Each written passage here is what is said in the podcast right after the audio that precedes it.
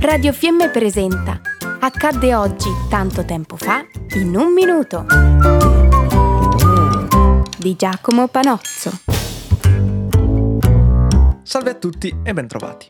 Oggi ricordiamo la morte di un personaggio famosissimo nel territorio dell'ex contea del Tirolo. Il 20 febbraio del 1810 veniva infatti fucilato Andreas Hofer, personaggio del quale vorrei parlarvi in questo minuto. La famiglia Hofer gestiva da tempo un'osteria ed un maso a San Leonardo in Passiria, ma sin da giovane Andreas venne mandato in Trentino per imparare la lingua italiana. Lavorò prima a Claes come stagliere e successivamente a Ballino, vicino Riva del Garda, in un albergo. Nel frattempo Napoleone imperversava in Italia e a nulla valsero le resistenze austriache. Con la sconfitta della terza coalizione antifrancese del 1805, il Tirolo venne annesso alla Baviera. Stato profondamente illuminista e filo-francese che tentò di implementare parecchie riforme nei nuovi territori, tra cui la maldigerita coscrizione obbligatoria, la limitazione del potere ecclesiastico e la costrizione al vaccino contro il vaiolo. Nel 1809 l'Austria tentò di riprendersi i territori strappategli quattro anni prima, invadendo la Baviera. A questo attacco seguì l'insurrezione tirolese con a capo proprio Andreas Hofer. Se in un primo momento il Tirolo e l'Austria sembravano avere la meglio, non poterono nulla contro la controffensiva francese, che schiacciò ogni tentativo di rivolta. Hofer chiese la resa, in cambio però della clemenza che gli venne infine concessa.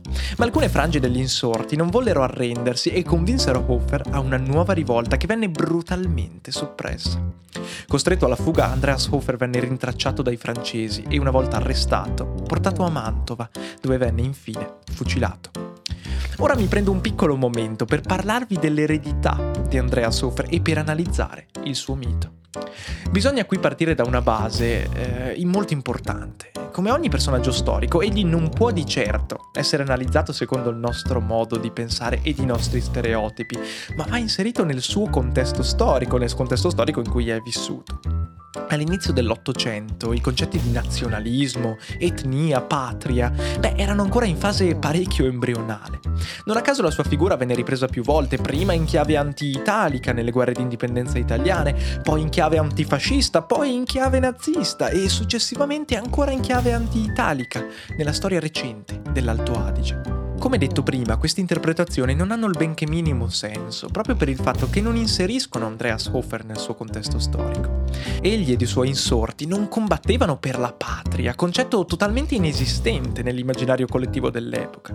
Combattevano bensì per difendere il loro stile di vita precedente alla dominazione francese e bavarese, ovvero il ritorno a una società molto più autonoma ed autogestita rispetto alle riforme centralizzanti illuministe. Con la speranza di essere stato il più chiaro possibile, vi saluto e vi do appuntamento a domani. Ciao a tutti e buon proseguimento sulle frequenze di Radio Fiemme.